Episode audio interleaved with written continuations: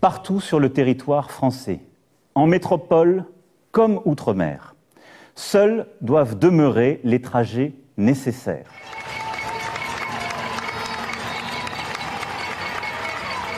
J'ai donc décidé la fermeture de tous les lieux recevant du public non indispensables à la vie du pays. Reste chez toi, n'oublie pas les gestes barrières. Reste chez toi. L'ensemble des épreuves du brevet et du baccalauréat général technologique et professionnel sera validé en contrôle continu. Le 11 mai, il s'agira aussi de permettre au plus grand nombre de retourner travailler, redémarrer notre industrie, nos commerces et nos services. Le gouvernement préparera sans délai ces réouvertures avec les partenaires sociaux pour que des règles soient établies afin de protéger les salariés au travail. Bonjour, je suis Aline Perraudin, directrice de la rédaction de Santé Magazine, et vous écoutez notre podcast Hyperchondriaque. Nous sommes le mardi 14 avril, 28e jour de confinement.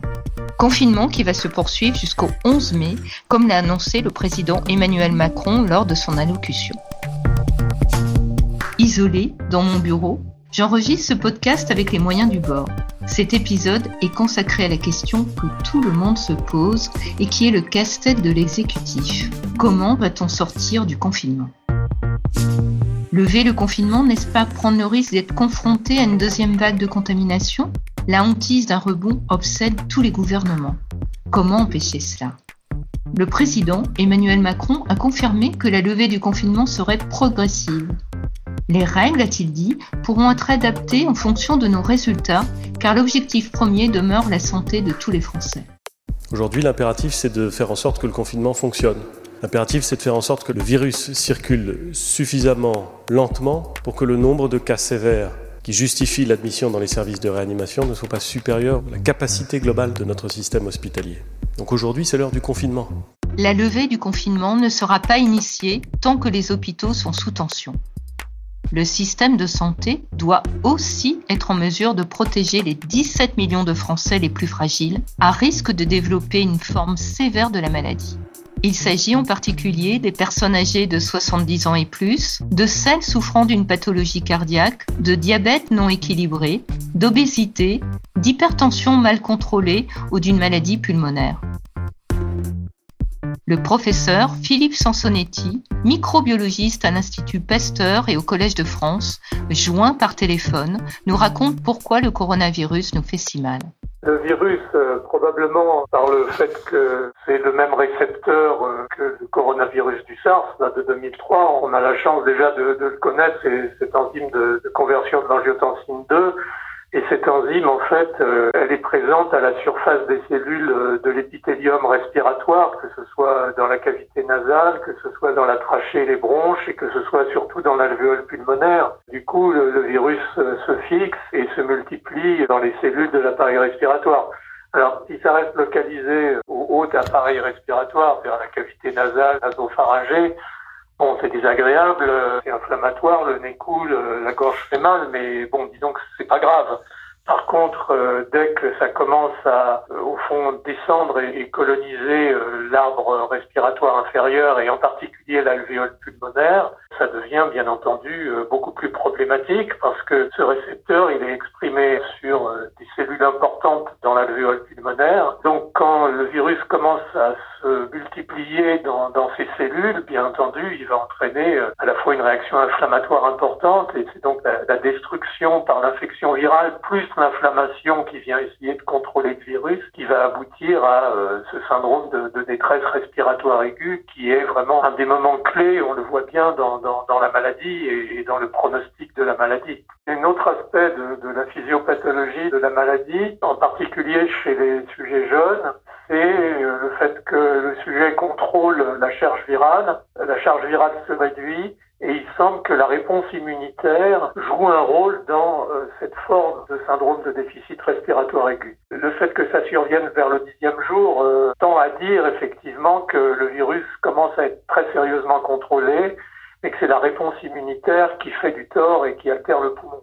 Donc ça, ça reste quand même euh, extrêmement complexe et c'est pour ça que la thérapeutique pour l'instant reste essentiellement euh, symptomatique euh, par la ventilation assistée, avec de plus en plus euh, d'utilisation d'approches anti-inflammatoires, parce que c'est quand même l'inflammation, qu'elle soit générée par le virus ou qu'elle soit générée par la réponse immunitaire qui altère et qui détruit éventuellement les alvéoles pulmonaires. Donc il y a des approches anti-inflammatoires en cours, mais on sent bien quand même que quoi qu'il arrive, tout va tenir à la rapidité avec laquelle on va pouvoir commencer à utiliser, s'il y en a, des, médicaments vraiment antiviraux et, actifs sur le coronavirus. Donc moi je pense que ce qui va se discuter, ce qui est très très important, c'est une sortie de confinement contrôlée.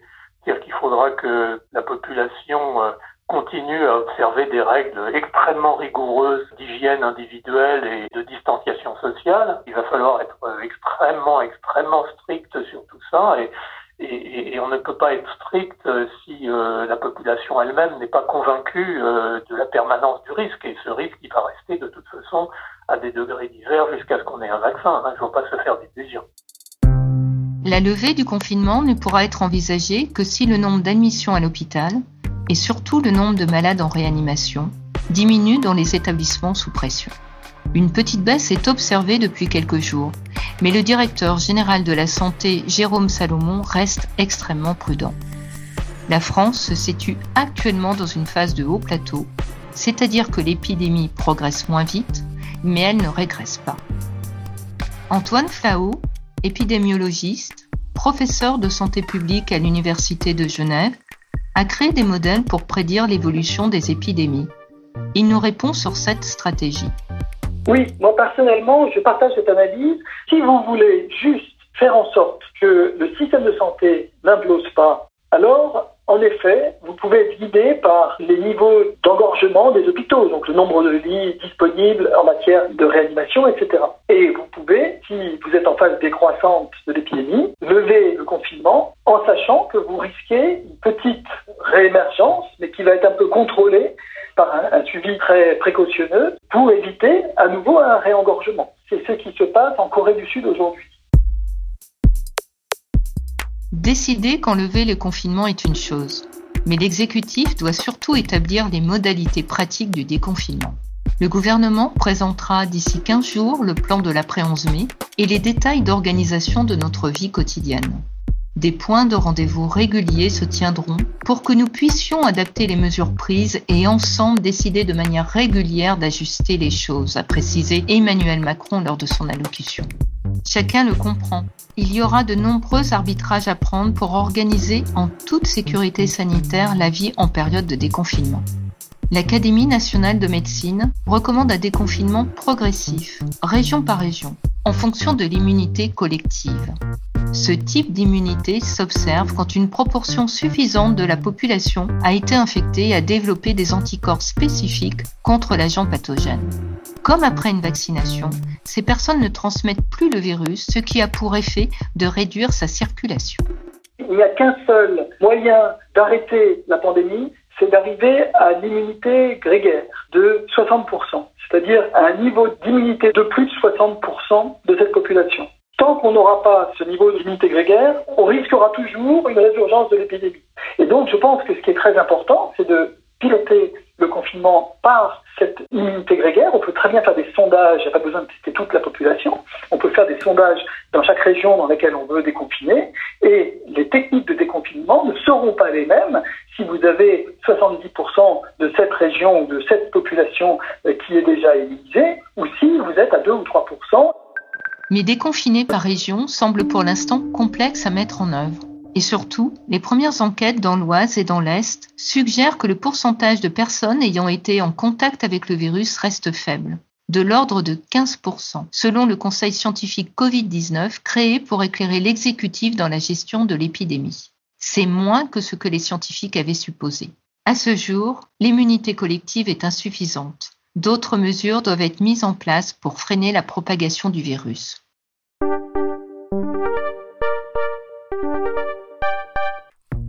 Deux autres critères seront pris en compte pour lever le confinement.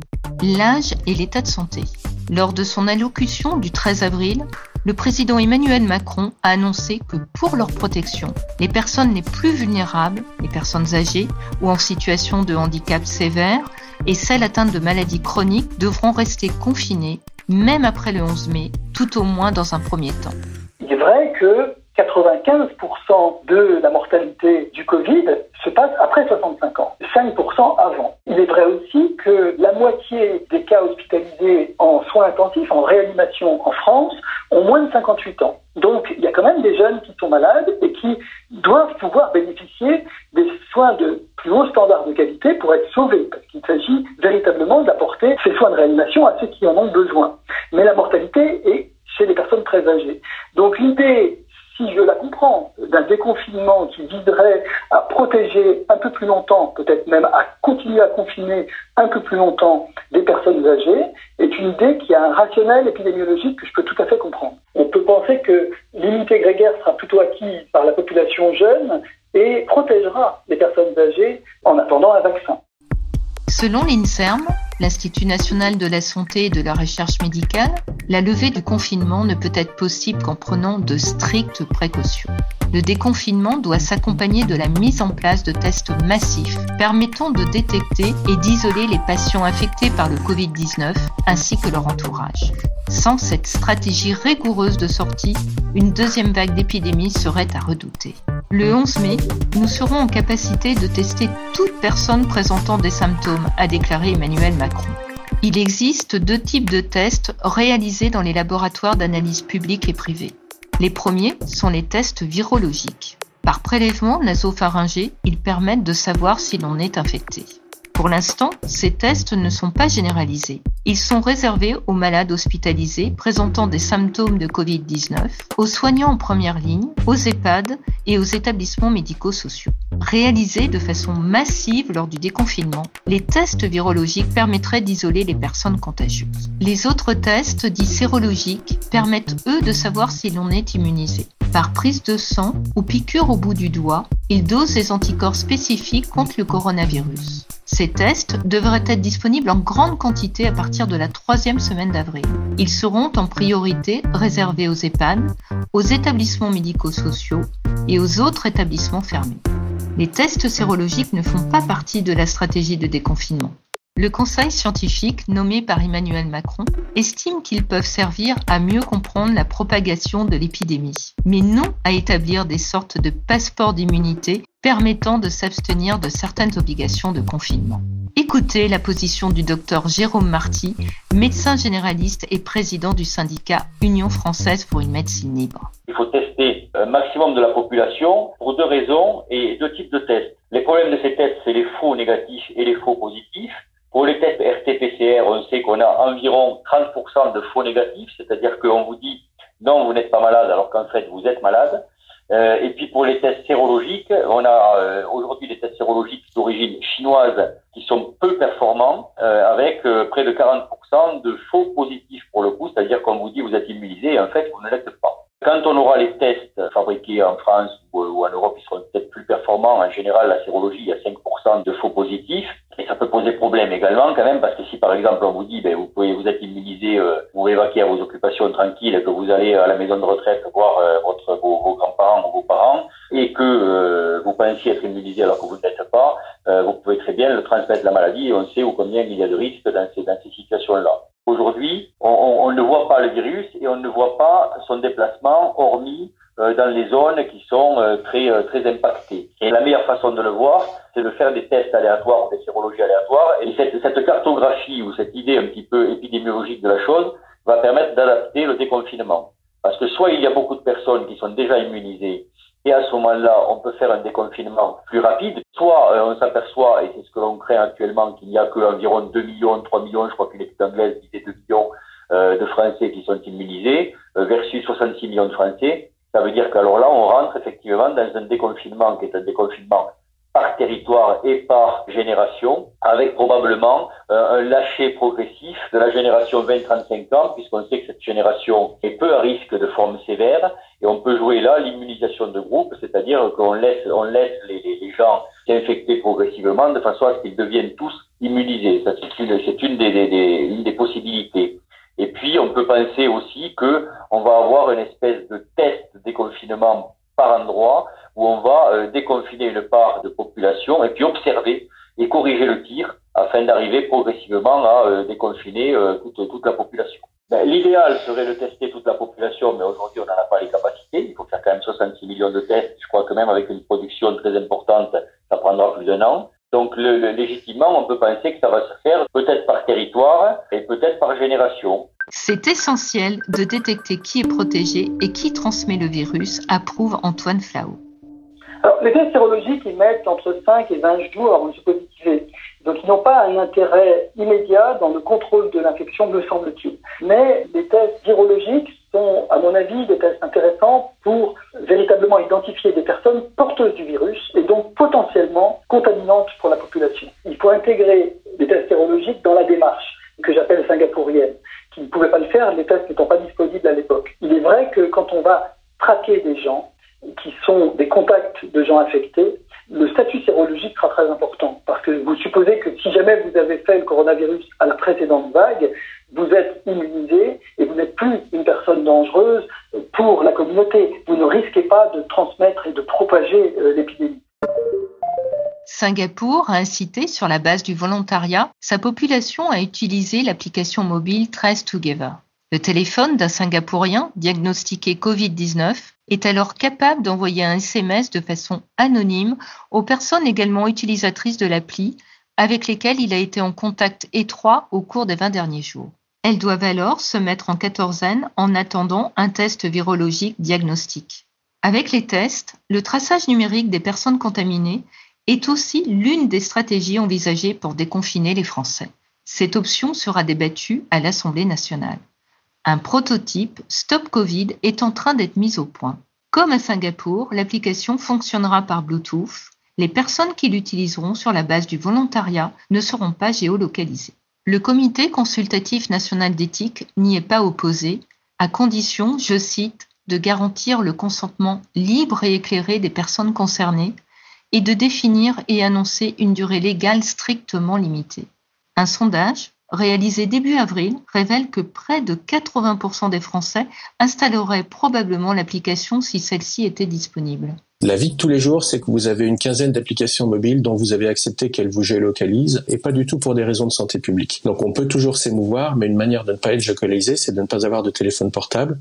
Pour que le traçage de la population soit efficace, le taux d'acceptation doit être au moins de 60%. Sinon, trop peu d'individus seraient informés du risque contagieux encouru. Je pense qu'on peut quand même s'inspirer davantage des modèles qui ont marché, de Taïwan, de Hong Kong, de Singapour, de la Corée du Sud, modèles qui ont respecté la vie sociale et la vie économique au maximum, qui ont parfois accompagné d'une fermeture d'école, d'interdiction de rassemblement, mais au prix d'un investissement pour traquer les personnes potentiellement infectées dans la population avec une très grande précision et qui font de la distanciation sociale mais avec des outils du 21e siècle, c'est vraiment très individualisé. On va aller chercher les gens infectés et traquer leurs contacts.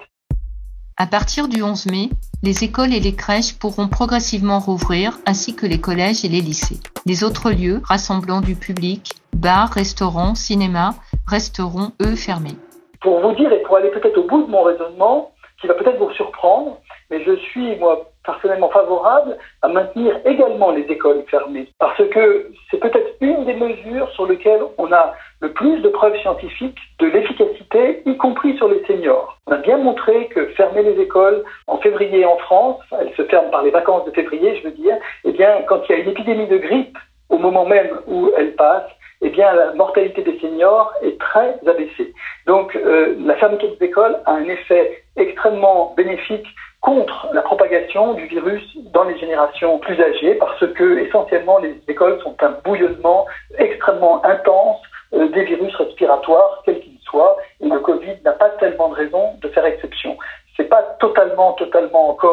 certifié sur le plan scientifique ce que je dis, on, a encore besoin d'études qui montrent que le virus circule beaucoup et intensément chez les enfants. Les Chinois n'ont pas remarqué cela, mais beaucoup de données chinoises étaient quand même extrêmement floues et, peu précises. Mais je serais très étonné parce que je ne connais pas du tout de virus respiratoire aujourd'hui qui ne circule pas presque, j'allais dire, de façon majoritaire chez les 0-20 ans, de façon plus importante encore que chez les adultes et chez les personnes âgées. Pour la sortie du confinement, on s'oriente aussi vers le port du masque généralisé, en plus du maintien des autres mesures barrières et de la distanciation sociale. Au début de l'épidémie, porter un masque était réservé uniquement aux soignants. Pas nécessaire pour tout le monde, affirmait le gouvernement. En réalité, ce discours s'adaptait aux capacités de production et d'achat de l'État. Les stratégies de déconfinement qui seront mises en place en France vont dépendre des connaissances scientifiques, mais aussi et pour beaucoup des moyens. Nous sommes en guerre, a martelé le chef de l'État le 16 mars dernier. On l'a bien compris. Ce sont les ressources qui sont le nerf de la guerre. Et comme pendant une guerre, le temps est long. On espère s'en sortir et que tout cela soit bientôt fini. Pourtant, les jours d'après ne ressembleront sûrement pas aux jours d'avant. Nous aurons certainement plusieurs mois à vivre avec le virus. Cette vulnérabilité peut aussi être une force. Même si nous trouvons un vaccin contre le Covid-19, cette crise sanitaire peut révéler ce qui est essentiel, nous amener à agir et habiter le monde différemment. Hyperchondriaque est un podcast de Santé Magazine. Vous pouvez l'écouter sur Deezer, Spotify et toutes les plateformes de podcast.